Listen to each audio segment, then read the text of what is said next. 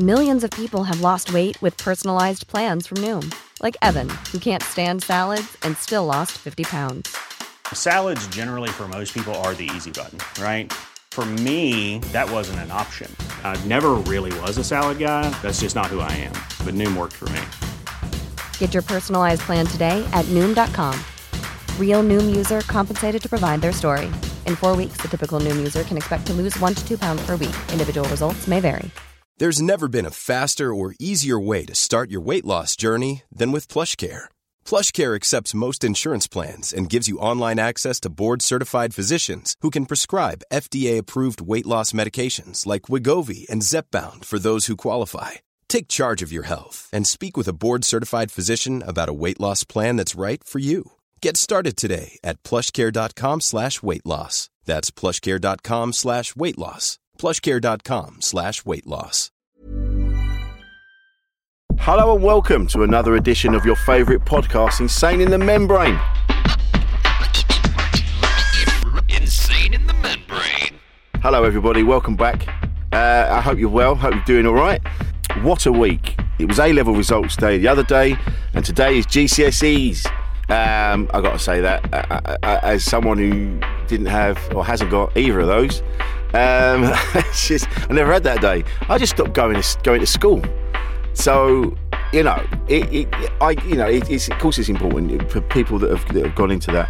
Uh, my lad, is uh, my youngest Bailey, who's just, he's studying music at, um, at BIMM in Bristol. He messaged me the other day say he's passed his exams for this for this that last term, so I'm overjoyed, overjoyed.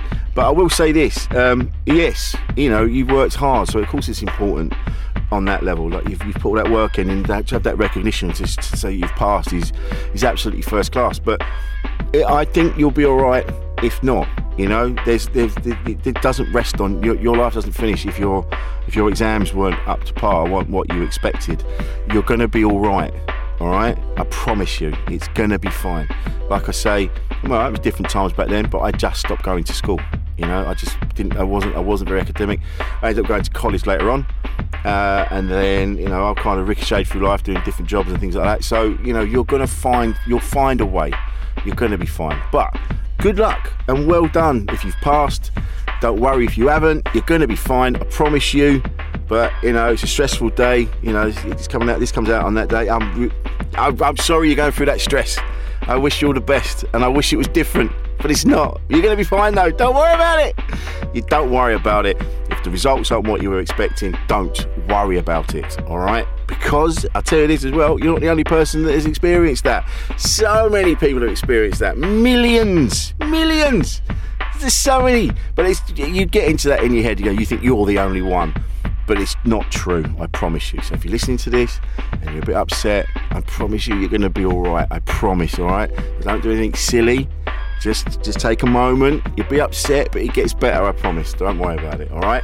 Um, but good luck in the future. You'll be fine. Don't worry about that. This is Insane in the Membrane, and this is where men talk about their feelings and talk about things, talk about problems. I had therapy, not therapy. No, it's counselling. I had counselling uh, I had counselling the other day, my first session for a while. Used to have couple, I had couples counselling before, and that opened up a few things. So I was like, I want to, want to get back into that, and you know, a few things happened in my personal life that I needed to sort of sort out and unpack and, and work out. You know where I went wrong. Did I go wrong? You know what did I do? You know, and it, it was a great session. It was a brilliant session. The first one was via Zoom, uh, and the guy was great. He was great. You forget they're not judging you. You're not judging you. They're like, I, I remember therapist before, and we had couples counselling, and, and she used to say, you know, she's like, I think you're too you're too worried about what I think of you. I went, oh yeah, I am, yeah, because they're not there for that. They're not judging you. Uh, they just want to help. They want to help you unpack all the bullshit in your head, be it good, be it bad, and it was good. It was good. It was a good session. So, and I'm going the NHS route because I can't afford to do it another way at the minute. And oh, if you can, if you have access to it, do it. I would absolutely do it. It's really good. Just because you know some of the things that I've thought over the last few months worried me a bit, and I told them to the to the therapist and, and to the counsellor, and he was like, "Yeah, it's pretty common. This, this, that, and the other," and blah blah. We had a good chat. He gave me some numbers just in case I did anything silly, but I'm like, no, that's it's not that's not what I'm talking about. Um, but it was good. So if you can, I think you should. It's really good for you. Get it, or get a few things off your chest. Um, and one of those things is talking to friends. Friends, honestly, if you open up, chat to your mates, you'll you will definitely feel better about yourself. Have it over a couple of beers, or if you don't drink, go and have a coffee, or you know, go and do something. You know, and men seem to chat. I've, I've, I've talked about this. I was being told about this recently um, by someone. He's a contact actually. Ah, it's it's thing called it's like men's sheds. It's this thing they do where men go down to the shed and then like they got these sheds in different places, and they go and they and they just like fix things or they just chat about things and and it's a really good thing. Uh, and because men seem to talk like side by side rather than face to face. Men will chat all day long while they're fixing a lawnmower or a car or whatever or painting and decorating and things like that. Which is a really good thing. Actually, we're going to get him on. We'll get that guy on. He's, I think his name's Chris Field. I met him at Latitude. We'll get him on. Um, but talking to friends is very important and very good for you. With that in mind, our guest this week is Mr. John Hastings. John Hastings is a fantastic comedian, a wonderful human being who I class as a mate. I I, I, I, adore him. Every time I'm in his company, I just feel calm and cool. And he's a wonderful, wonderful man and he's got an album coming out. And so he messaged me and said, Can I come on and have a chat? And I'm like, Yeah, of course you can. And he just opened up. The man is so lovely. He's just he's just a beautiful human being and he's been through some, you know, trials and tribulations as many people have, and he was just open and honest and, and talked about it all. It was fantastic. The guy is really he's a wonderful soul. You're gonna hear that in the episode. Before we get into it, how can I forget our wonderful boys, our our the guys that keep the lights on, our wonderful sponsors, Mark and Stacey from Save Our Souls Clothing good lads doing good things. They're top boys and they help us keep this thing going, as well as our wonderful patrons. Thank you, my wonderful patrons. But this is Save Our Souls Clothing. And if you go to their website, sosclothing.co.uk forward slash membrane, uh, and use the, uh, the discount code membrane, you will get 50% off across the store, not just for our tees and hoodies, that our, our merch, but across the board, like all of their stuff as well. So go to the website, you get 15% off. What's not to love? So, coming up in a minute, all the way from LA, is John Hastings. Here's a cool fact a crocodile can't stick out its tongue. Another cool fact you can get short term health insurance for a month or just under a year in some states. United Healthcare short term insurance plans are designed for people who are between jobs, coming off their parents' plan, or turning a side hustle into a full time gig. Underwritten by Golden Rule Insurance Company, they offer flexible, budget friendly coverage with access to a nationwide network of doctors and hospitals. Get more cool facts about United Healthcare short term plans at uh1.com. There's never been a faster or easier way to start your weight loss journey than with PlushCare. PlushCare accepts most insurance plans and gives you online access to board-certified physicians who can prescribe FDA-approved weight loss medications like Wegovy and Zepbound for those who qualify. Take charge of your health and speak with a board-certified physician about a weight loss plan that's right for you. Get started today at plushcare.com slash weight loss. That's plushcare.com slash weight loss. plushcare.com slash weight loss. I'm Sandra, and I'm just the professional your small business was looking for. But you didn't hire me because you didn't use LinkedIn jobs. LinkedIn has professionals you can't find anywhere else, including those who aren't actively looking for a new job but might be open to the perfect role, like me. In a given month, over 70% of LinkedIn users don't visit other leading job sites. So if you're not looking on LinkedIn, you'll miss out on great candidates like Sandra. Start hiring professionals like a professional. Post your free job on linkedin.com/people slash people today. A podcast from producer paul.co.uk. Insane in the membrane. Right. There you go, man. Do you have a towel? Uh, Do you have, do you have water? I have water. I have two types, sparkling and still. Oh, you're so LA now. Soda stream, man. What? I've been inside for a goddamn year. You have to treat yourself. You know what I mean? How have, you, how have you found it there in the lockdowns and things? well, LA's been great because it's never gloomy. So it's that thing of like, okay, I got to stay inside, but you like burst your windows open in the morning and just be, like literally sun, like s- like sun, just like ah. So that's really nice. But like.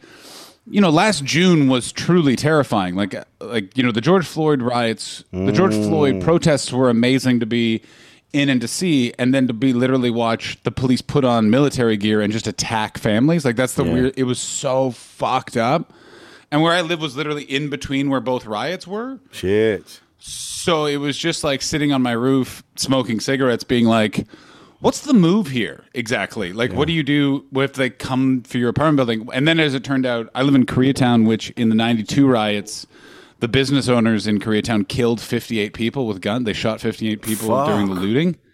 So all the looters avoided the area. So they all literally went up, up and down ah. five blocks, and then east. It was so weird, but it was yeah, like all of that was just bananas. But like lockdown here has been pretty easy because it's all set up. Like Amazon's depots are in the city as opposed to outside of them. Anywhere else in the world, they're in the city because LA's weird. Yeah. So it's like you can get same day prime. Like it's like it's weird. Like you're trapped in your, you were trapped in your house, but it's like it's way more set up than anywhere else. Yeah, So yeah, that was yeah. all right. Well, this is the thing. Without with the first lockdown over here, the weather was spectacular, and I'm pretty sure that was down to the fact that none of us were moving around. So there was no pollution. There was no shit in the sky, and suddenly the sun Dude. was allowed to be. I like. It, I have a big tree out my window, so this window's open for some air, and there's a big tree. I never smelled that tree until a month into COVID. Yeah. You, the smog was gone, Yeah, and even yeah. crazier. I could see no. What no one tells you about LA is LA is a valley. is a is a it's like a coastal desert. Like I don't even know what it's called, but it's basically the mountains drop down, and then it's just literally a slow incline to the ocean. Yeah. So that means if there's no smog from my roof, I was seeing a giant mountain range that surrounds the city where you're like, there's mountains in Los Angeles? Ah. Yeah, man. You're in. You are in the foothills of the of wherever the mountains are called. Yeah. Yeah, this I think it's the Sierra Nevada. So it's like, oh yeah, like the Mojave Desert's right there. Like it was like there was weird byproducts of that, like being here for when Biden won Oh yeah. was it was like we beat the Jap- the Japanese. Like people like Yeah. like literally uh, like we're on the corner equivalent of like imagine being stood in London in the middle of Shaftesbury Avenue and like or Oxford Street, like you're not like traffic is not moving and traffic is literally avoiding it. Cops are like coming through to be like "W- don't worry, we're redirecting traffic. Party on. He did it. Like it's like. I think it got those were it got to that point, didn't it? It was like we don't give a fuck. Who it could have been Hannibal Lecter. It could have been the worst dude ever. Uh, Just anyone. Let's just get rid of Trump, and then we'll worry about what we do next. Because like w- there's all this stuff that like no one was aware of. Like he didn't give any funding to any of the states for disaster relief if it wasn't covid. So like california was on fire for three months Yeah. and had no federal funding to fight it. Like there was all this other stuff like they had no diplomats. Like there was so much stuff where it was such a difference in like american like it sounds weird, but like the admin got better all of a sudden because there were 700 government jobs that weren't just vacant for four years, and like, like it's just also like you know this is a mental health podcast, but it was also like living inside a cauldron for two years. Like you people hmm. were crazy, and like through that process, I was also like I was in the middle of my wife at the time. We were trying to get her a green card, and that was such a defeating process because they're like it'll be it should be three days. This is exaggerating, but like it should be three days. It will take one year to do this because. Fuck. And you're just like, fuck me. So it was just like, it was Yeah. just a lot of that sort of stuff. But it was like, it was an amazingly tough COVID time pour moi, but also very rewarding. Like I got into therapy, which I've for men's mental health Ah, podcast. What a nice clangy drop that was. Uh, but like it was a, it was absolutely what needed to happen. Oh, dude, I, ju- I yeah, uh, yesterday I Hmm. started counselling myself again. So I get Yeah, it, man. Is this the first time Yeah, you've done it?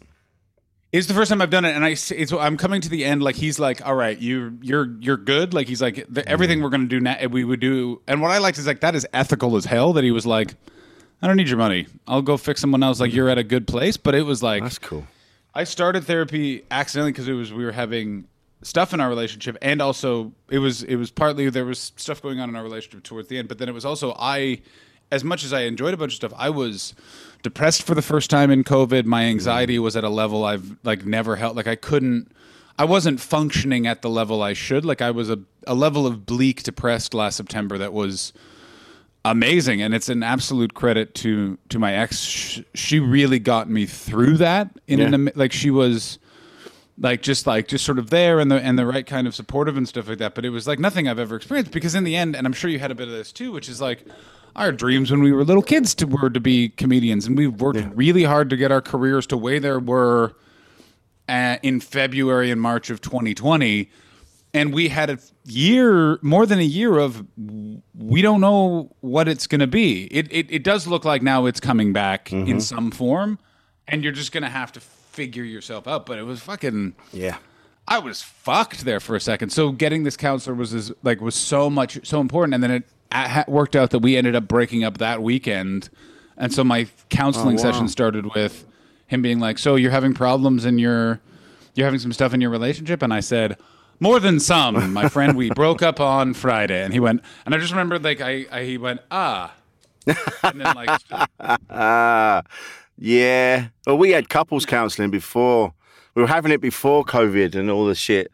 So you know things were happening, and then you kind of yeah, it, it just and it's a shame because you know you love each other. Well, you know, I, you know, it, and it just falls is, but apart, a- and you can't a- hold it together, and it's like fuck, No. That was the thing that was amazing coming out of my and I really don't speak about sort of my marriage falling apart and stuff like that because it's again it's that weird thing if you realize with breakups as you get older is it's not your story to tell mm. it's our story to tell like it's yeah, that- yeah, yeah. it's an interesting thing this is wanky as fuck. Everyone put on your berets and go grab a pain au chocolat. I uh I think that this sort of the discussions we're having about mental health and political correctness and all that sort of stuff are important. There isn't a culture war. Cancel culture doesn't exist. Anyone who believes in that is stupid. And any person who's gone extremely right wing as a comedian is screaming about censorship is just upset they didn't get like two TV spots that they wanted to get and didn't get it. Uh, That's all I'm going to say on the matter. If you're ever wondering why there are these comedians becoming right wing pundits, they're just they didn't get to where they wanted to be, and that's totally fine. And this is how they're expressing it. And if you don't believe me, Milo Yiannopoulos, failed stand up comedian, Steven Crowder, failed stand up. Like all of those right wing talking point pundit people are failed stand up comedians, except for Alex Jones. I can't believe I'm going to say this. Alex Jones comes to his graft with integrity. That's what he wanted to do, and he's doing it. He is dog whistling for ra- uh, for racists, and I hate that, but he's doing it from a place of love, Rich. And we all have to appreciate the integrity. No, but Integrity is everything, and you're right. It's happened over here. There's a few people you go, "Oh fuck you! You just you just didn't Yeah. get anywhere anywhere else. Fuck off." yeah, Yeah. May I wanted to do live at the Comedy Store and Comedy Central too, but that doesn't mean you get to become a brown shirt, you prick. You know what I mean? Ah, it's just but it's one of those things where i just see it because i go uh, what you're just frustrated you're frustrated at your Yeah. situation and you care too much. Like in, in and i don't mean to be nihilistic but like i'm sure you've had these moments with we're both comedians. We're the lucky if we have a job that we actually like so you care about it. And you've had those moments where you went this is fucking bullshit. Like i deserve this. And then if you're not careful and you don't have friends that go yeah but like yeah. We'll go have a beer and we'll unwind and it'll be fine. If you don't have that, I think you start being like, and you know what? I think this fucking Boris Johnson's onto something. And you're just like, Ah, exactly that. And you go, "Oh, GBTV? Yeah, yeah, I'd love a slot." Uh, yeah, but it was hell. just even like also, am I the only one that I was like, I got into the arts to not give a fuck. You know what I mean? Like, what are yeah. I give a shit about Like, all I people. Why are you being such a prick? Fucking hell. Yeah, it's like, can we go back to when green rooms were like, I'm arguing with Alistair Barrie over uh, which Elvis Costello album is better? And yes, it counts if he's with, oh, fuck, what is the name of his band? The Attraction? The if he's with Attractions, the yeah. Attractions, Still, an, still an Elvis Costello album. Some people say that's a different oeuvre. I don't give a fuck. He's writing all the songs. I reckon the attractions was his finest time. I mean, yeah, there was some, I there was some agree. stuff later on, but you're gonna go, no, the attractions where it was more electric and alive.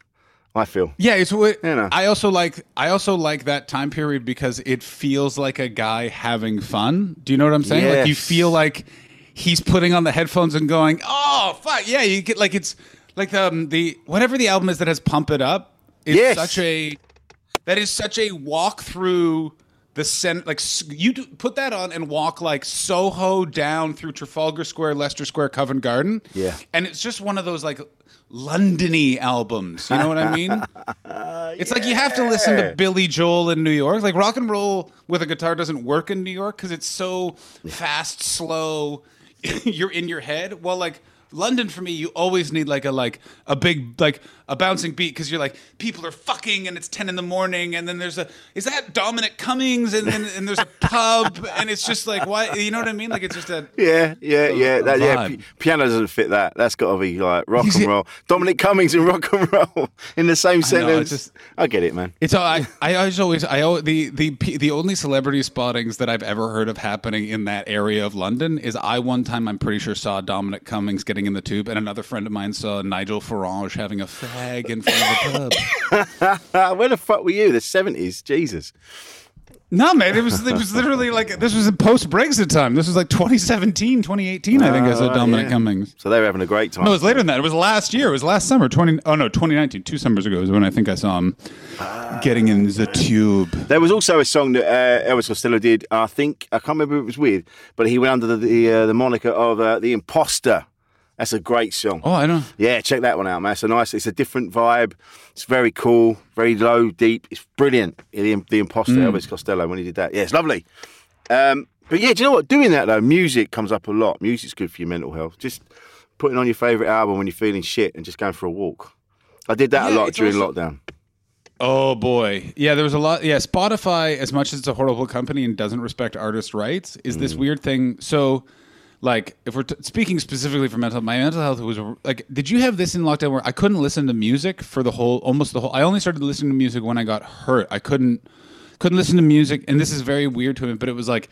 It reminded me of fun times. Like it reminded me of like being in bars, being in restaurants, being out. Like I couldn't do that, and then listening to ah. podcasts was a weird thing because people were together. Like I didn't. Ah, ab- I didn't absorb any new media for like most of the. I literally would watch like Parks and Rec, Law and Order, Thirty Rock, and Com- then comfort stuff. Frontline. Like comes and then Frontline document Frontline, which you may not know is No. so the public broadcast, the equivalent of the BBC in the U.S. something called PBS, Right.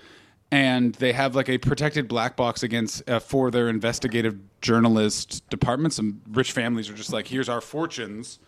Go do really good investigative journalism. And if you actually want to learn about things like Saudi Arabia or fascism rising in the West, stuff like that, they do amazing 90 minute, like, here's what actually happened. Here's what happened with the Trump election, da da da da, oh, that are super good. And for some reason, I found a 90 minute documentary about Atomwaffen, the ultra Nazi group that's come up post Trump that don't believe in Hitler, they believe in Charles Manson. I found like What? that soothing. That was, it was I was in such a weird place. Like man, you were hurting.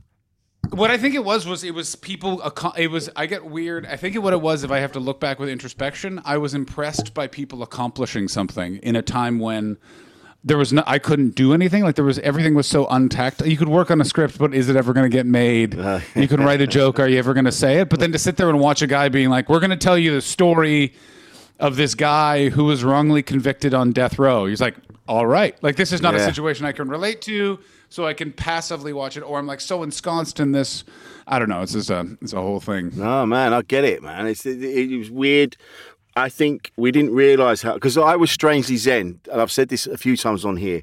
When it all kicked off and the work just dropped away in 20 minutes, all the phone calls, the emails, everything I've been working towards in the last sort of 16, 17 years just fell away. And I just sort of hmm. stood in my, I remember exactly where I was. I was stood in my kitchen and I'm like, fuck, this is serious. But then I felt weird. I felt kind of calm.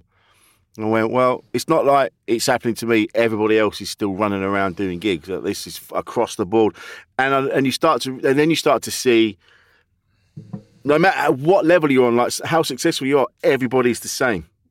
We're now all mm. locked indoors. No one's going anywhere. And I got to talk to like people like Heston Blumenthal, Romesh, and people like that, and they were all the same. And you're like, fuck, this is. It was you couldn't comprehend it, and so we, I- sta- and I we have just to couldn't get around it. Yeah, go on, man. That first three months, that there was no competition, there was no go, go, go, there was no thing to chase after. I hate saying this, but it's honest and true. I like before, up until um, George Floyd being killed by that fucking cop, I loved the locked. Like I was so burnt out. Yeah. I have workaholism. I am. I, I literally, if you look up the definition of workaholism, I have it. I will chase after stuff. I will. I've really worked hard to get a very healthy work life balance. I feel weird talking about having workaholism because I feel that it's it doesn't sound real to me, but it's de- like I read the definition and go, that's exactly how I feel. Mm. And COVID literally, like it stabbed that cat in the neck. Like it's just like, no, you're done. Yeah. There's nothing you can do. So I literally bought an Xbox and a TV for the first time in my adult life, and I smoked weed out of my apartment window and cigarettes on the roof, and I just played video games for three months. And Yeah. I I didn't do it the whole time, but that was it was amazing. I like went to bed whenever I wanted. Like people were genuinely amused slash concerned. Like like I'm in a I have a WhatsApp group of f- gentlemen friends um, from the British comedy circuit, and they were like, everyone else is making sourdough and like working on a novel, and like they're like, John, what did you do today? And I was like, I got up at two p.m.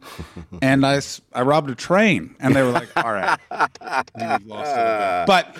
It was exactly what I needed to do to sort of like ease letting myself off the hook. And the problem, it's actually not a problem, it's a very good thing, is by doing that, I'm actually, I feel like I'm in a better place because I was like, oh my God, I felt so much better than when the world was falling apart. Can we remember that when the world opens up again? And can you, like, I never took a day off in a week before, and now I mm. kind of make myself do it. And I'll tell you, hell of a difference for the old head. I'll tell you, like that. You're like, oh, I didn't. I just actually sat and just looked at a tree for 20 minutes. Fucking brilliant. Ah, there is that. You just need to, because I was the same. I was like, comedy, comedy, comedy. Got, I've, I've got to say yes to everything because someone else would get it. And I'm getting old. Oh my God, I need to do all these things. Fuck, fuck, fuck. Then it all got taken away.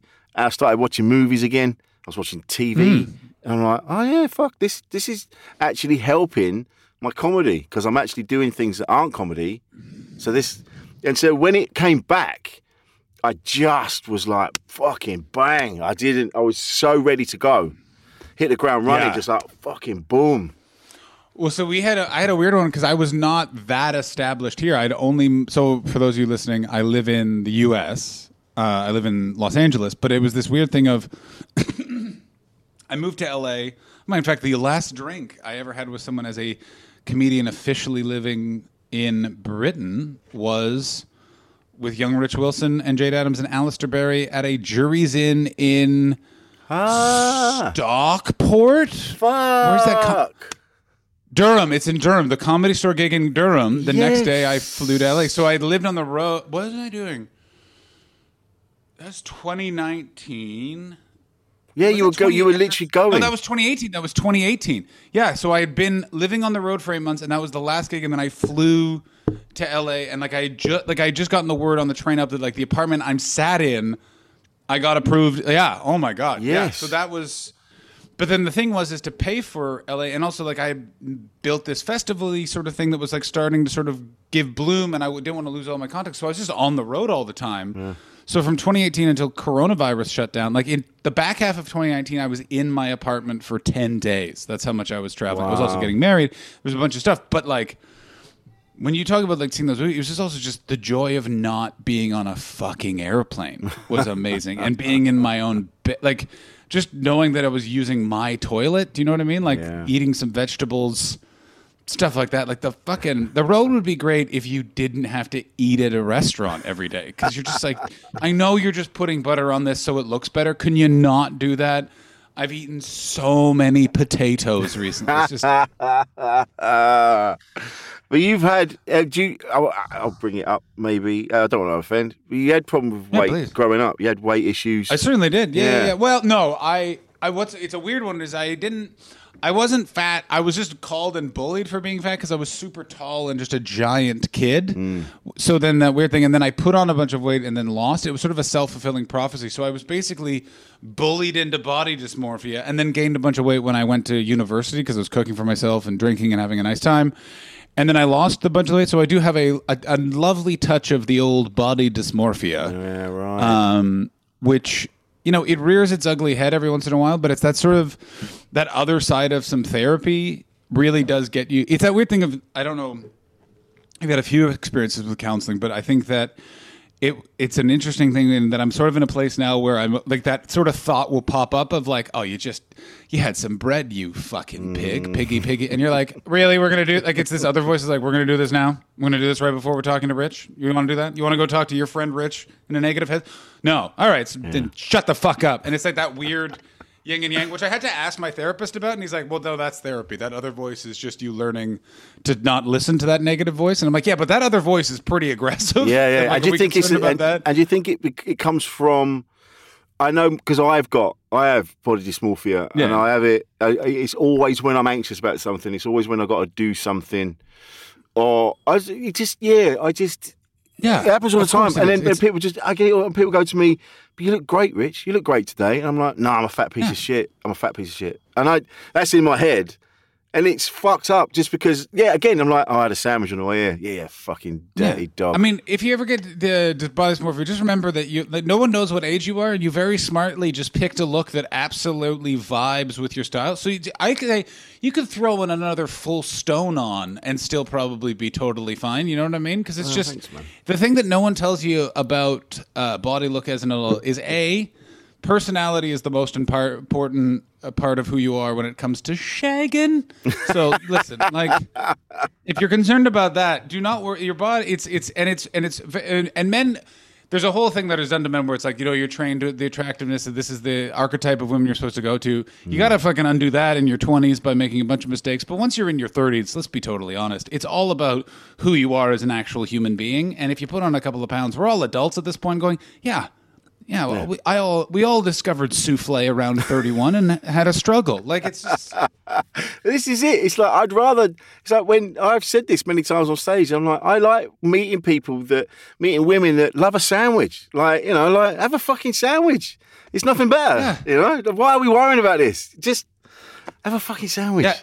Well, this is the other thing. This comes back. This is something that's happening more and more, and it's also, and this is, I will be totally honest, with something that did, and I do not advocate this for anyone else, but something that did help, particularly with me, because I have a big old touch of the anxiety, a big problem with sleeping. I had insomnia. I then had a bunch of physical injuries and a bunch of mental injuries. Is that I started smoking weed heavily at night starting in January. So I was smoking it like occasionally during COVID lockdown, but when I got hurt and then I was going through divorce and then there was a bunch of other stuff happening in my life. There was a uh, someone in my family passed away under very sort of bizarre circumstances Oh, sorry, and man. it, thank you very much. It was it was it was much harder for um for the it was a it, it wasn't someone. It was a, an uncle uh, passed away, and it was his decision that he just told his immediate family that he had uh, cancer, and the rest of us didn't know for two years. And it was a very odd experience because you want to reach out to people in that family that you love, but they also were like, "We're we're good. This is all a shock," and they've been keeping the secret. And then I had a lot of anger towards him because I was just like, why didn't you tell? Like it, it. Why didn't you tell us? Like, is that the kind of? Per-? It was an odd sort of thing to go through. Um, I had a, a couple of friends that really had fucking tough times, and I was just trying to be a support to them. And you don't realize it's not a burden; it's an absolutely. I do enjoy. I think it's important to help people in those sort of things, but you also realize, you know, you're that was a whole dark corner that we'll mm. shan't go into, for it's not my story to tell. But it was that thing of it, I hate, I hate, hate, hate, hate, hate that I'm saying this, but it helped. Weed help me draw a line in the end of the day. I never was able to be like, day is over. We're just gonna read a book, watch TV. Like last night, I knew I had this podcast. I had a podcast at 8 a.m., but I just had a bit of a fucking couple of days, and I literally listened to a bunch of podcasts set on my couch, stoned as Larry. And I know that it's not the healthiest thing, and I should be able to do that sober. I'm not at that place yet, so I need it. And I got to tell you, everyone, find a way to just sort of end your day. So you just have, Yeah. even if it's five minutes of just like, ah, you sleep way fucking. And also, if you're gonna start smoking weed, do it in California because it's not like London where you're talking to like some guy in Brixton by a bin. Like you're going into what's effectively an Apple store, and literally like, "What are you looking for?" Like I literally explained like. Like I'm like I got insomnia, um, anxiety, not really depression, but it's it's happened one time. I have like these physical injuries. I'm going through a divorce, and like literally like a a small tattooed woman was just like, okay, you're gonna want um, you're gonna want something a bit um, heavier, but it's very good for your mind, creativity. Listen, now it's called green crack is the one problem because you're like, oh great, and then like, and for that injury, you're gonna want something that soothes the muscles, stops the swelling, and that's called uh, butt fuck 420 piss man, and you're like, okay, let's get it. But yeah, those But are my two it- pieces of advice. But isn't that amazing that now they can they can they can create I mean these are these are plants. These are plants that grow and they can go they can cultivate them to do things which fuck blows my mind. and and it's also they are all exactly who you think they're going to be. You know what I mean? Like it's you, you never walk in and it's never someone who looks like Michael McIntyre stood behind the counter of a weed dispenser. Like you walk in and you're like, "Oh, it looked like uh, there's 11 people dressed like Noel Fielding in the 2000s. Perfect. I'm at the right place." these are experts that I can dig. They are you Absolutely. Because how do you feel about mental health? I, I am struggling with this because it's one of those things where I feel like it's a crutch and I'm masking some of the problems. But to quote Dana Gould, that's what you do in the winter with a coat. Do you know what I mean? Like it's like ah, yeah. not my line, but it exactly is one of those things where it's like I struggled so like it's one of the things where it's the main thing I'm struggling with right now where I'm going I am getting I am enjoying my brain and the idea of like I can actually go to sleep without the trepidation but on the other side I'm like I don't like that it's an outside thing that it's something I can't control you know someone might go well that's cuz you just need control John you should just give over to it but, But you've been through a lot. We've all been through a lot. You've been through a lot, like you were just saying. Like you nearly died. You know, you you've you're, you you broke up with your missus. You're you know Yeah, you, yeah. you you you, you the, the, your career got taken away. You know, it's coming back now, but you've had a Mm. lot of trauma to deal with, and I think that we're all sort of guilty of going, "Oh, I should have done more." In the lockdowns, I should have done this and that. You go, no, no, no. You got through it. You actually Yeah. survived uh, the one of the most traumatic periods of our history. And so, to, and now you can go, you can go like you sort of like come out of the collapse. You're like Buster Keaton after the building collapsed around you, and you're like, whoa, the fuck. All right, what's left? What do we do? And now you're coming on the other side. And at the moment, what you're needing to do, it seems, is like you're going, I just need the bit of weed just to fucking stop the cogs turning for a bit. yeah And just I he's mean, about be because more than a bit Oh, yeah, well, do you know what I mean? I spent like the last lockdown. I was stoned all the time. I don't smoke it. I had a vape. Man, I was fucked watching watching. Here's the thing yeah, Schitt's Creek and all sorts. Oh, let me tell you, Schitt's Creek. By the way, I well, I love that people love that show for two reasons. One, it's Canadian. Two, I went to theater school with the woman who plays Alexis, Oh man, the daughter Annie. Um, and it's just one of those things where it's like the cool, fun, like ones that you want to get over the wall. Yeah. Don't always do it, and it's just sort of like, yeah, fuck yeah, yeah. Yeah. It was so Yeah. progressive. It was so unusual. It was it had everything, and it's so beautifully gentle. It just hmm. just bum, it just bumbles along, and then you get to the. It also shows the the. Sorry, to No, no, no, go on. Yeah, the yeah, go on, yeah. of humanity in that Eugene Levy is the guy from the movie where a dude fucked a pie and did not respect any women, and was part of a sitcom that had a character that was like like pansexual and never acknowledged and then had a gay relationship represented as if it was as normal Yeah. as it is as any other relation there isn't any they're they're not getting into a glitter fight over who can wear the feather boa they're having constructive conversations about how to deal in a relationship and you're exactly. like this is why humanity is great because it, you should it shouldn't be that same guy but it's that guy and then that guy's son Yeah. and made and you're just like sure It was spectacular. Like you say, it wasn't extra. They didn't make a thing. There wasn't one episode where they talk about the fact that they were gay. They they were just a couple in a relationship, and they argued, and they and there were there was jealousy, and there was love, and this and that, and it was and it was how it should be in a TV show. It's just not an extra thing. It was oh, Yeah. spectacularly written, and on It's weed. also why that. Sh- it's also why that show was so big in lockdown. Is everyone was just, I just need a nice. I don't need a loud like it's gonna be okay. But that show is like every episode's ends just sort of like, yeah, it's all right, I guess. Yeah. And you're like, yeah, it is but you couldn't Certainly wait for the next one is. couldn't it's it is the. I have never laughed less at a show that I really enjoyed. Do you know what I'm saying? Like you never were like ha ha ha ha ha, but it's like I didn't need it to be that. Like I needed it to be exactly what it is. Oh, it's fucking insane. Insane. Insane that it worked out. perfect. It's fucking perfect. And it just, yeah, it just had everything. And I think now, like I say, you know, now what we're doing, coming out, we're coming out of the rubble, and we're like, right, okay, let's start to rebuild. It's going to take a while. I think that's the other thing as well. We kind of get carried. We kind of think we should be further along than we are. We go, look, we're only just coming out of this. A lot, and we're not really out of it. By the No, way, guys, exactly, like it's one yeah. like.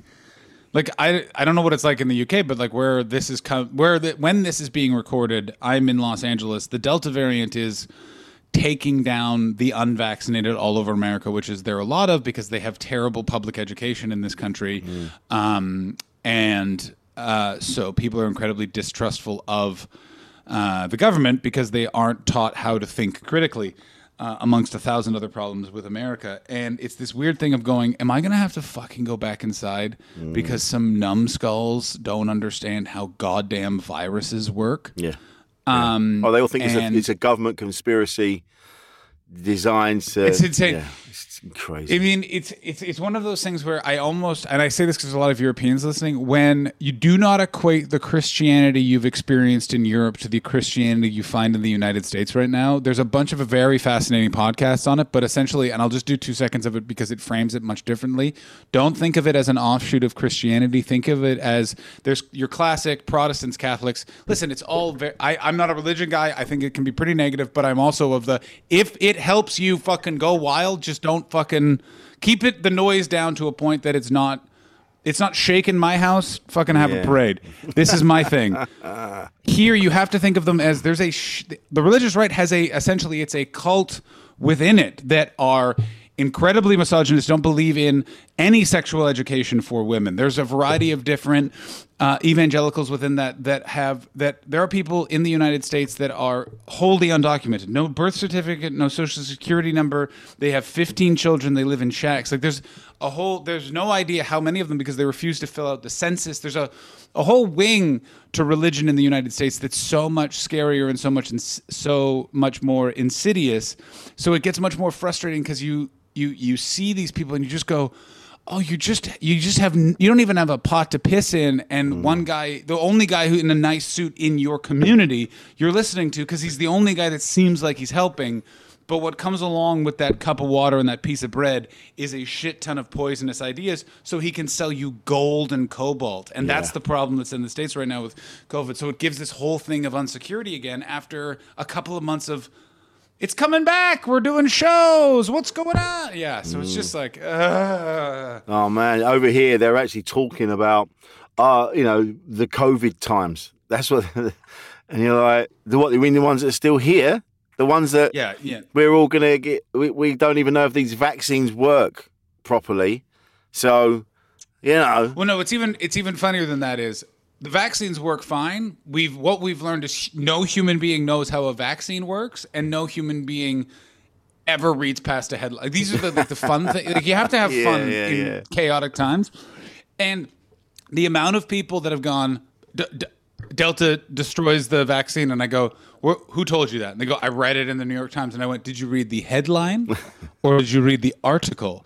And a friend of mine went, "I read the." Um, it was the headline, and I went, "I'm going to look at." And I looked at the article, and literally the article was, um, and it was the headline was like, "Delta variant takes down vaccinated patient," and then you read the it going, "Is what we would say if that had happened," but and you're just like, "Are you fucking kidding me?" just to sell papers, just to sell. Yeah, fucking, people are literally on fire with anxiety. This is not the way to Yeah. get some of that money you got in the Trump years. Um, uh, like, he was like, But this is what's happening now. Now we're now we're we're so people need they go. Oh, we need to rebuild the economy. So traffic wardens are suddenly like on point. There's no fucking. There's no vague kind of. Oh, I'll just leave it here for a Uh. minute. They are on it because that's where the revenue comes. The train companies are on it. They're, so they've got people wandering up and down. it's all yeah, yeah, yeah. It's all like you fuck it. Everything's more Oh. expensive now, and just yeah. yeah I mean, yeah, that's you know. the UK also because here's the thing: is that you can't like. I have such warmth in my heart for my friends that are English. Mm.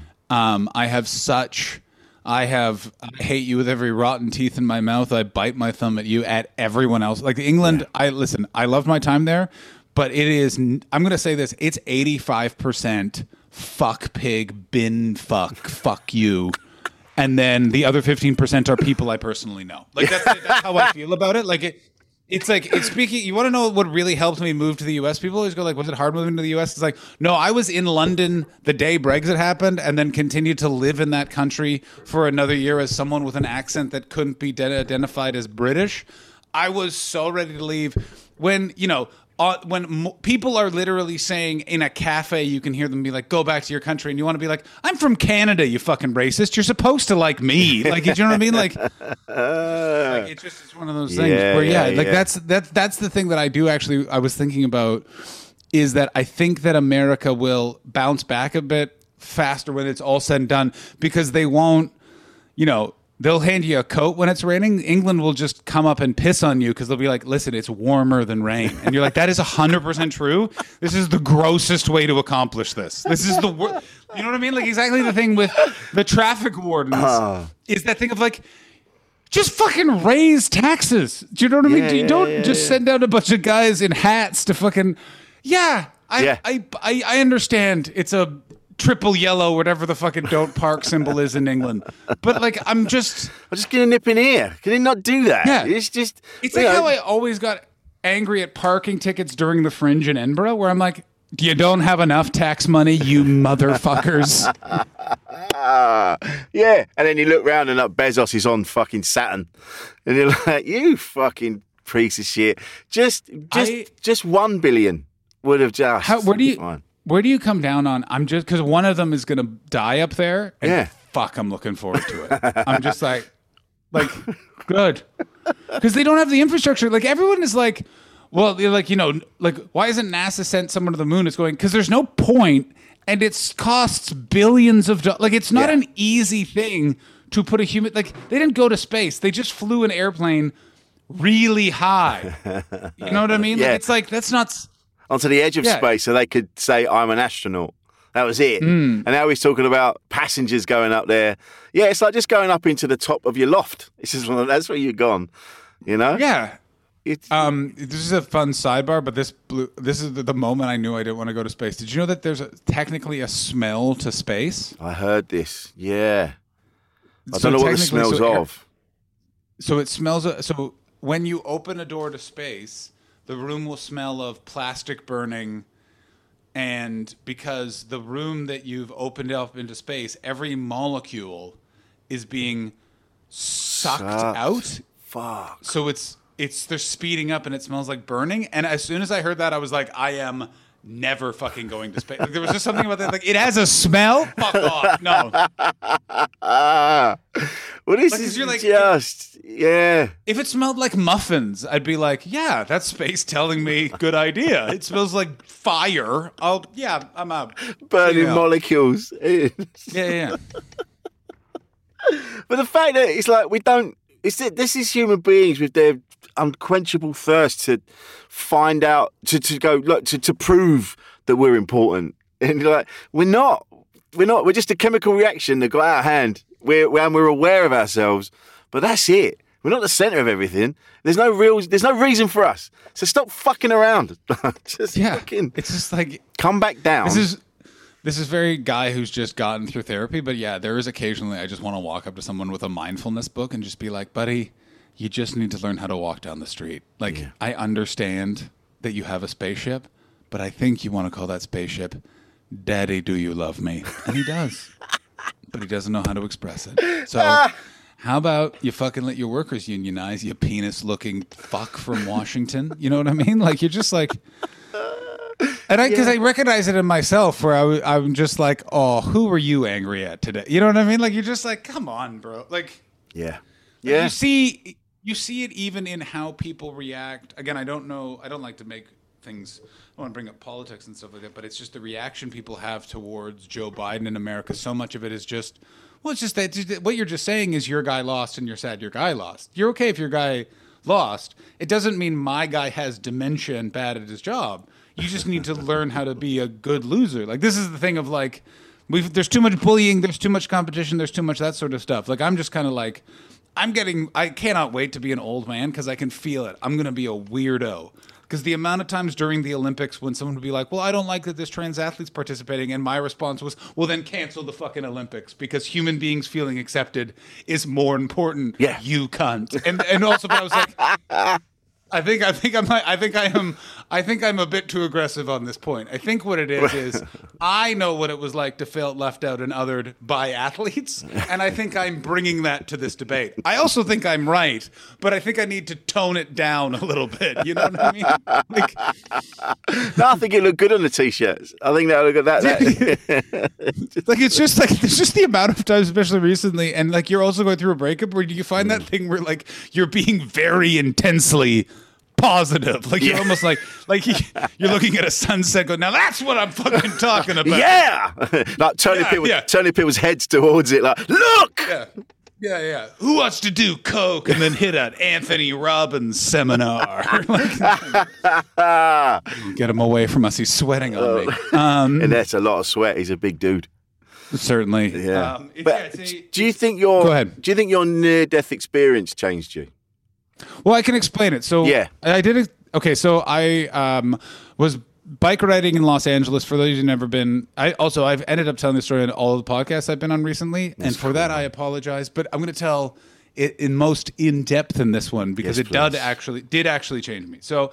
I am a uh, avid cyclist. I love cycling everywhere I go. I, I don't like driving. I, I love like I just like the wind on my face and it's it's great. Um, so I'm biking, uh, going down a hill. I'm approaching the corner of Adams and Western in Los Angeles, and my bike handles snapped. Fuck. So it apparently can happen. Uh, You're supposed to get them checked every year. You're very much at risk for it every three to five years. I was driving like an old hipster 80s bike. I'd also been like going crazy with exercise. So I was like wearing a white vest and then cycling like up every sharp hill at like one in the morning, like post divorce. Like I was going for it. Mm. And so I think that that may have contributed to it. I think that it was wear and tear on the bicycle contributed to it. And it was just luck of the draw of when it happened. I landed on my shoulder. I broke the ball of my humerus bone and my elbow again. But the near death experience comes from the fact that there was a bus directly behind me that braked about two, one to two feet away from where I landed. Like it was close. Hmm. And I went into immediate shock. I called a friend. We rushed to the hospital. I was put in a cast. I was X-rayed. They thought it was dislocated. As it turns out, it was a um, it was a broken humerus bone and a broken elbow. I was rushed into sh- emergency surgery two days later because I was at risk for something called bone death, which means your bone no longer has blood going to it. It's no longer a living thing in your body. It's a dead thing. If your bone is dead, that means it just breaks with movement. Oh my god. Um, so they would have had to put a metal bar in my body slowly. So it's as parts break, they replace that with metal, eventually leaving me with an arm just pinned to my body. So this is this is all happening in a week, and they go and it literally how they told me that part. So it's in two phases of first day is break, big giant cast just to secure it all because I didn't know this until later. The X-rays were so confusing because it was an internal break and external breaks. The top of the bone basically exploded. You needed an orthopedic surgeon to go in and figure out which was the cause and which was the result of the break, and then how to fix it and how severe. So I I sat at home for three days just in a fog, basically in a cast. Um, I realized how close I came to death the night I got home from the hospital the first time. I um, my uh, two friends of mine picked me up from the hospital and they had gone to a dispensary for me as a joke. But I was like, I do need to relax. And I smoked some weed and put on some music by the band Dope Lemon. And the shock wore off of the day. So my brain had been protecting those memories. And then that memory just came back and I just relived it for about two hours laying on my bed, just like, "Wah!" and like seeing all of that sort of stuff. It was fucking uh, brutal and there's like it's there is a i like to say i definitely have some light ptsd from it in that there's just certain noises where i'll just see it and i just go oh so from that and then that was the first sort of thing and then i go in on the tuesday to get what i think is just a consult on eventual surgery once this heals what was actually a bunch of different doctors poring over everything as i'm there and so surgery went from they went listen you're at risk for this bone death thing We'll do it Friday, Friday nine o'clock. Knock on the door. He leaves. A different expert on a different part goes, no, you got to do it Thursday. Fuck. Ba-da-da-da-da. Great. Actually, we'll do it Thursday. I'm feeling good about Thursday.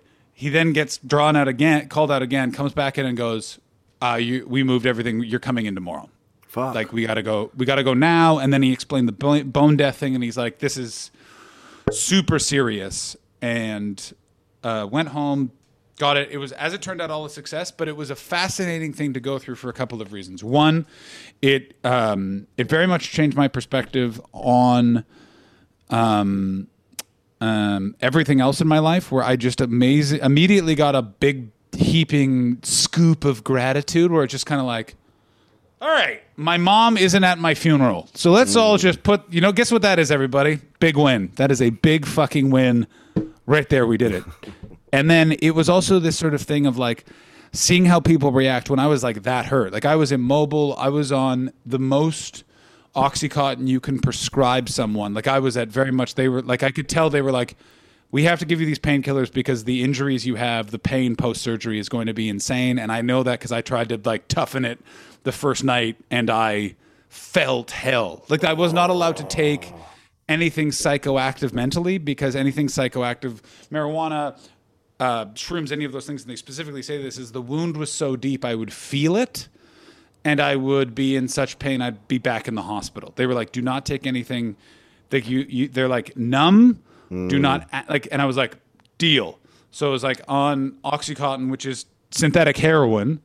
And what they don't tell you is you can't really walk on that. And I have an orthopedic injury. So I was just pinned to my house and people helpful, but also people like, because you're talking to people. It was so interesting how people try and control their reactions to something. Like one or two people, it was two people. One of my, it was two people had sympathy, but also went, you know, like really tried to downplay it. And it was so interesting because I could see what it wasn't about me. It was about them being like, oh, a friend of mine almost died. Mm. It's easier for me to go, oh, doctors always exaggerate that diagnosis. I bet you, you know, you you probably weren't that close to the bus, all that sort of stuff. And I could see it being like, oh, you're not trying to hurt me. You're trying to protect yourself, but you're not understanding that you're not feeling what you need to feel, which is cons- like all that concern for mm. your friend. And it was like, so that was what I found the most illuminating about it. I sorry, it's a long answer to a short question. No, but no, no, at all. that's what I found so interesting is it really revealed other people's for lack of a better term character in just terms of how they would feel about that situation because it is fucking spooky and weird especially after a year of I didn't see anybody and then the, a lot of people it's like the first thing they're sort of like they're hearing they're like you got divorced and you fucking broke your other elbow? Like what the fuck's going on? And then you get the story and it's just yeah that was very illuminating. And then it was just limitations. Like it was a big giant injury. There's been huge byproduct like i pulled eight muscles in my hip and back two weeks ago because my whole uh-huh. my whole upper body is fucked. Yeah. and it's it's slowly what it is is i was overexerting myself and exercising too much to just uh, try and get my body back fit and then it's just okay you gotta scale it back and go forward and they're just like this is what your deal is. Like i have gone from someone to be like i wonder what my old age is going to be like to knowing arthritis is going to be a factor. There's metal on three points of my body. Like there's no there's not they're just one of those things where I'm like I just know that's going to start one day and that's that's just what it is. It's but you know I always I always wanted to be a cyborg and now I am you know what I mean? But this is the thing, knowing that that that is going to happen in your future, even though you you feel you've come to terms with it, you you you've made your peace with it. And go, yeah, well, that's going to happen. It's not happening now, so you know. But Oh, it's gonna be annoying as fuck. Like it's just gonna be one of those things where like it's gonna be the fucking you had a long day and then your dog pisses on the carpet and you're just like, really, we're doing this today? Yeah. But I think this is the thing. People don't take the subconscious seriously. There's so much going on underneath hmm. that we could never comprehend. That yeah, you've made like on the on a few layers, you've made your peace with it, and you and you've come out the other side, and you're like, oh fuck, I nearly died. Well, that's all right. Well, and then your brain kind of like boxes stuff up and goes, well, we'll just put those memories over there for a bit. You can worry about Oh. them later on, you know. But we'll deal with this now, and we just so we can function and get through our day. But the stuff underneath that will, you are a different person now, not just physically. Mm. You're Oh. you're different. You're not that per. You're not the John Hastings that left Durham that day. No, certainly not. Yeah, my God, I, I got a weird scar on my left shoulder for no other, uh, for starters. But no, I completely agree. In that, like, it's that sort of experience, like any sort of big life changing moment. It it changes you, but it's also like for me, what it is is there's certain personalities I can't deal with anymore. There's certain sort of, you know, fake, for lack of a better term, those sort of fake weird kind of like like acquaintanceship. Like i'm nice to someone that i don't actually necessarily care for. I just can't do it really anymore. Mm. Like it's just kind of like i got it like a lot of stuff's just got to get given the elbow and then that that level of fake like that kind of just i just can't put up with a bunch of stuff and you just got to have to kind of go all right i'm going to give the elbow. It's also like there was a bunch of stuff i was doing for other people because I thought they would do for me, and you kind of just realize, no, they're, they're just looking out for themselves. I'm going to look out for myself, I guess. And it's that actually bummed me out because there was a couple of times where I just realized, oh wait, like you were just being really selfish, and I was putting in all the effort. I'm just going to walk away here and sort of see what happens, and then what happens is exactly what I sort of was like, oh, that's that's annoying as fuck, but I, you know, Yeah. at least I figured it out. You know what I mean? Like it's that sort of thing of like there was a couple of times where I was like, I got some perspective on some stuff like through this eh, back in the day. And I'm like, oh, I could have handled that differently. But then I kind of do the other thing of like, yeah, but you couldn't like you know that sort of thing of like if I had just done that one thing, I'd be a billionaire. And it's like, yeah, but you weren't able to do that one thing then. Like No. getting the perspective now that that's how it would have worked. Well, this is when you need that perspective. You know what I mean? Where Yeah, it's like yeah, yeah. like it's also there's weird media I get frustrated. I'm very upset. I get pissed off with like parallel universes and like that sort of stuff. Like where I'm like, there's no parallel universe. It's we're just here. There's no like, and if there is, by the way, you're not going there. Like, you know what I mean? Like it's They talk about can't your, reach it. They talk about your sliding doors moment. The sliding doors moment. Yeah. And you go, oh, there's another you doing something. He goes, where? What Yeah, where? where's, where's that? I know then? me. I'm loud. I would have fucking heard about it. Yeah, like it's. Oh yeah, and also here's the thing with that sliding doors moment. Never has a movie produced so many metaphors that I can't saw. Find me one person who saw that movie.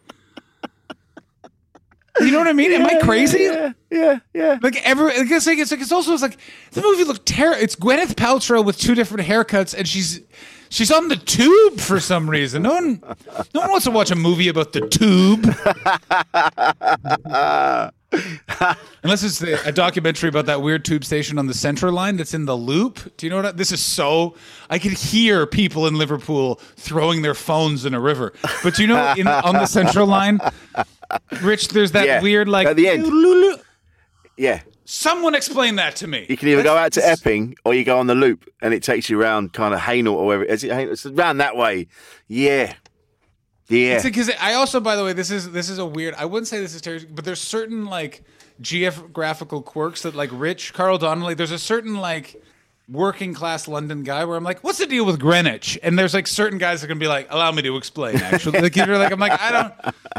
Why is Canary Wharf so fucked up? And you're like, well, that was a swamp until '92, and then some Russian money came, and they hired a bunch of taxi drivers to build a building. One thing led to another. Now it looks like the future when you're trying to get to Up the Creek Comedy Club. hello. And Greenwich is one of those places where that's where they invented time, but it's a fucker to get to. It's not. It's not on the way to anywhere.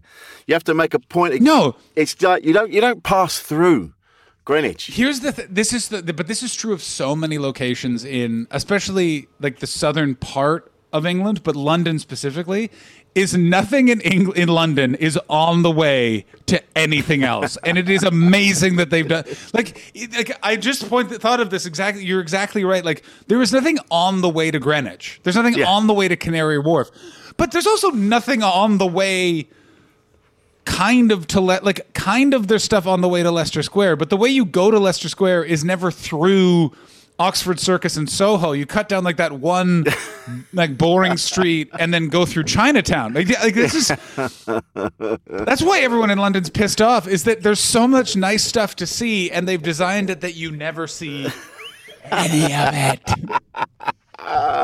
It's true, man. It's such a fucked up place, and it takes two hours to get from south to west. I have like PTSD level of I think everything takes an hour and a half to get to because I lived in London for six years. Because everything wait a minute, you're, tr- you're trying to go two stops on the Piccadilly line at 11 a.m. on a Tuesday? Well, yeah, yeah that's going to take you 45 minutes because you best believe you're getting a red signal between Russell Square and Arsenal. and it's all Unnecessary. it's like and like like Sean McLoughlin, the fine comedian, talks about how fucking how fucking weird it is that we're in the future, but there's loads of stuff from the past clogging it up, and it's Yeah. true. Like we're in the future, yet we still get like, oh yeah, there's been a points failure at blah blah blah. You go, why? Are they, why? What is this? Why aren't I- the trains floating now? Because here's my thing: is I go back to this as I go. I'm just impressed the tube hasn't caved in and killed everyone. Because I just go, guys, we are in a hole that was dug for a technology that didn't exist when they dug it. Like they literally were using coal trains when they made the like. Because it's this thing of if you're an outsider to England, you go from this is England, the home of tea and crumpets and the empire, to literally going, I don't know how the fuck you guys conquered the world, but we all must have been sleeping that day and you just grabbed it. We did. And like it's like that. And then you walk around and you go, not only is everything broken, I have no idea how you built it, why you did it this way, and why you like nothing is where it should be in that entire island. And then you go to Scotland and Wales and you go, see, they did it right. You put your cities by the coasts, so it's very convenient to get to, and a straight, convenient, quick train going in between that lessens as it gets later and later because we don't need these drunk people mixing. That's how you build a country. In England, it's basically like, listen, you can get two uh, places from London after 8 p.m. But would you like to get from Milton Keynes to the center of London after 8? Well, you better be walking, motherfucker, because there's no trains for no reason. but we're gonna we're gonna charge you a thousand pounds. thousand pounds. That's week. the other thing. Oh yeah, it's yeah, it's a it's a fascinating thing, and I'm I'm listen. I'll be in the UK in November, December, and I'm so excited. But I'm even more excited to see just where it's unnecessarily expensive to to get to because it, it's never it's like the, the the cost to get to Liverpool from London. You're always like, all right. That's about that would make sense, but then you're like, try and go to Brighton from London, and you're like, that'll be eighty quid, and you're like, eighty quid, Yeah. I can walk there today. I'll just buy another pair of shoes on the way when my first pair wear out. Exactly, from a lovely, a lovely posh man named Oliver with like that plummy voice. Oh, those rogues seem like they've had quite a time. Like, "What the fuck, Oliver, what are you doing, you Oxford professor, son of a bitch? I tell you what, one of the good things that came out of lockdown for me, and I found it inspirational when I went on to do a gig to know people in a room at the Bill Murray, no audience, two cameras, everyone manning the cameras was downstairs. I was in a room on my own having to do comedy to the audiences via the cameras. And it was the fucking weirdest thing I've ever done. And the inspiration came because of you say, doing I think I know where America's Got. Talent. Dude, when I saw that clip, you you fucking nailed it. And because I watched you do that, when they offered me this gig like ages later, I went, I'm gonna yes, I'm gonna do it. Okay, so here's yeah. the thing, and I don't want to speak ill of my American clown brothers and sisters, but only a British circuit comedian can do that. Here's why. And actually, that's not fair. I'm sure they could do it, and a bunch of comedians were successful, could do it the way I did it, which was everyone else had to be interactive, but just in a box do stand up. And that's because the British comedy circuit is so unnecessarily aggressive, violent, and difficult to perform. Like, it's literally just mm. You, the amount of times you just want to turn to a crowd and go, you know, you don't have to behave this way. Like, there's literally no like. You don't have to be here. that- You don't have to be here. yeah, exactly. Why? Also, I'm not the one who's brought the stag do to this art center. You know what I mean? Like you, you walked by a painting covered in lipstick. This was a, this was you made this decision, not me. And and and it comes from that of that that sort of stupid. Well, you just got to do the gig. But what was crazy about doing that, uh, and I don't know how you doing it, no audience. But were you? Did you approach it differently, or is that that thing of like we're figure this out? how it's going to feel when we're out there. Yeah, it was that. It was like I'm going to do it. Yeah. I'm going to do it. I, re- I I think doing the Zoom gigs, the initial the, the initial ones where you didn't have any feedback, kind of helped. Because Yes, like, yeah, I had okay. of that because Mine was done the day COVID started. That was filmed. So do you remember that weekend? It- Like, so remember if you remember the Wednesdays when Tom Hanks got it. Hmm. For me, it was Wednesday. Tom Hanks got it. Thursday, every festival in the country in the in the world. So the Australian comedy festivals in Edinburgh went kaput. I don't know if it was actually that day, but that's when I was like, well, I'm not going to any of those. Hmm.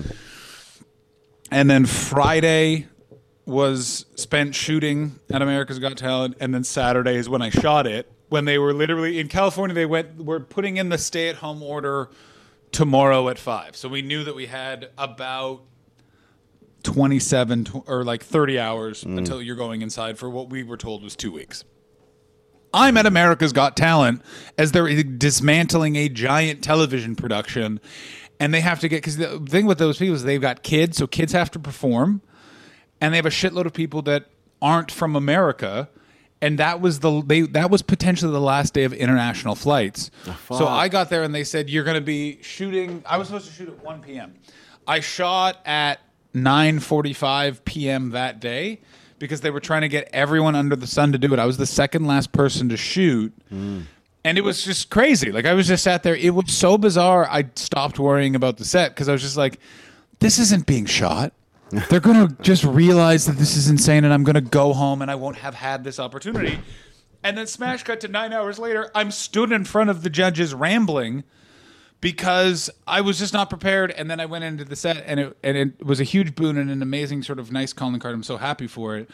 But I say all that to say this: be nice to the crew, everybody, because mm. they saved me in that edit. Because I, I they could have made me look like an asshole, and they literally just cut five minutes where I was just very nervous, and they waited until I got in my body and got grounded, and then went for it. And thank fuck for that or my oh my what a different year i would have had because in the midst of all of it it was really cool to have this day where this video got released and i'm not going to lie to all of you guys if you ever wonder hey it's weird like a comedian's friends seems like comedians all of their friends and people they relate to suddenly seem to have the video on the same day and are like good for john. Get it out there. Here's a little behind the scenes peek guys you want to know how that happens? The person whose clip it is emails everyone he knows with any sort of following on the internet and goes, "Can you tweet or post this?" And that's and that's what I did. And then I got this nice day where like it got like Gary Busey organically reached out and went, "John, good job at comedy." Like that right there. That I was flo- ah. I'm still floating on the cloud about that. Fucking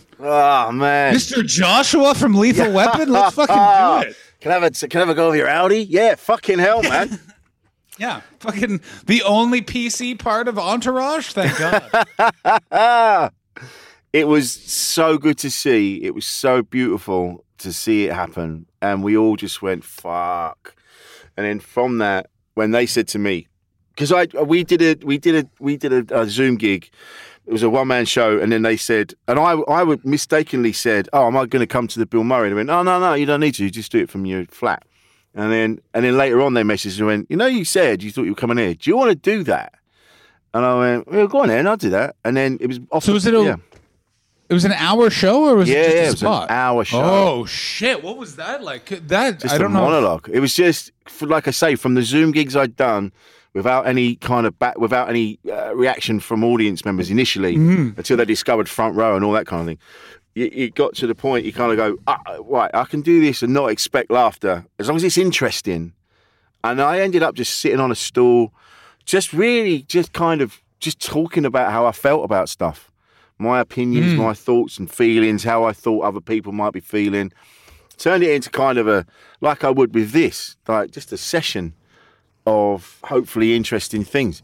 And I was shitting myself, and it wasn't until afterwards when I watched it back, and I'm like, oh yeah, it was all right. And then- you, and then with the edits, you had you could hear the laughter. People had got the video from them laughing at home and all that sort of thing. So it works, but you're like, fuck, man, yeah. Well, it's also that, that weird sort of thing when it comes to stand up comedy is there's such a feedback loop that we're used to is basically we're used to every 30 seconds the people we're performing for go, good job. good, good for you.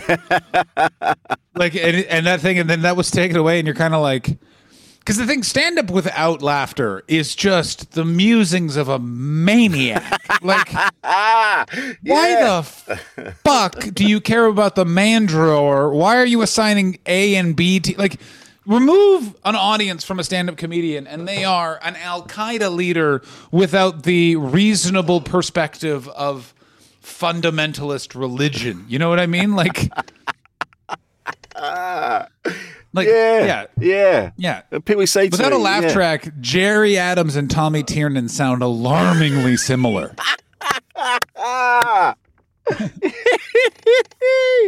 it's true, man. Someone said to me, were saying to me recently. Sorry, go, on, go, say it. Say I was going to say all the Irish people are upset that I said that, and everyone else is just impressed I made a terrorist reference without evoking Islam. And may I say, everyone, that is why I made it on exactly one episode of America's Got Talent. That's my talent. I dodge bullets and defend the Irish. And do you know what? I think you've got a bright future ahead of you, and I'm glad you didn't Yeah. die. I would have been so upset if you'd have died, man. Oh my god! This is didn't. the thing too, because here's the problem that I also realized. and This is a very weird thought, but I stand by it, which is my funeral would have been fucking awesome because it would have had to like because I am. A, some people are like I'm not a funeral person. No, fucking I want a funeral, but like I'm like go nuts. Like I'm literally like take what money I have. Put, put it behind a bar and give a few choice people some narcotics and let's let's get cra- like I want I want there to be three funerals as a result of my funeral. And my, the timing of it, and this is so dark, but I did think about it. We're going, my funeral would be one of the first big gatherings of comedians after the lockdown.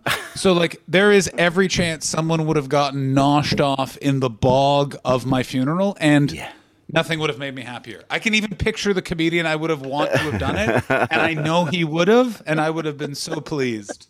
Dude, we would have had you out of the casket dancing around with us. We wouldn't have buried you straight away. We just like weekend at Bernie's with your fucking body. Oh, yeah, just yeah, just weekend and burning, just really freaking out comedy audiences, just super drunk, dragging it, Dragging you out. flatlining.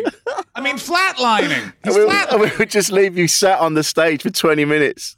No. just because. Anyway, this is what he would have wanted.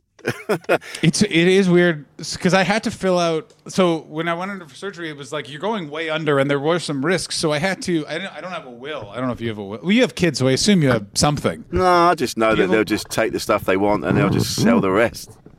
Yeah, yeah, yeah. That's yeah. Like Have my at it. sort of thing was, I don't have a will, but here's my bank password. So just quickly go in and take that money out, and here's who I'd like it given to, and we Yeah. no need to involve the law. Um, but that was a weird thing to have to do of like put that instructions in my phone. And then give my phone password and my phone to Chris Martin, British comedian. Yeah, yeah, yeah. And now guy who lives, and I had to give it to him. and Be like, if anything happens, it's the first note in the notepad. That's where everything need like any and it's like a heavy thing where you're like just so you're man. clear and it was like it was like it's at that it's that weird sort of thing where you kind of have to confront it but it's also good you do that because the last thing you want to do is be dead and everyone's going well, what did he fucking want Yeah. you know what i Yeah, mean yeah, yeah. Like, Like, yeah. yeah i want to be weekend in bernie's uh, weekend yeah We'll put broom handles. Wilson. We put broom handles for your shirt so your arms are out like a scarecrow. Oh my god! You everyone would learn just how much how much bigger I am than because it's the weird thing is my body is in proportion, so everyone is always shocked when I'm. They take a photograph of me and they're suddenly like, "Wow, how much closer to the camera were you than we thought?" And I was like, "No, I'm just, I'm just big but in proportion." So proportion, that would yeah. Be the, that'd be the one thing is yeah. Once it came to weekend in Bursing, you'd probably have to get like a forklift or at least, you know.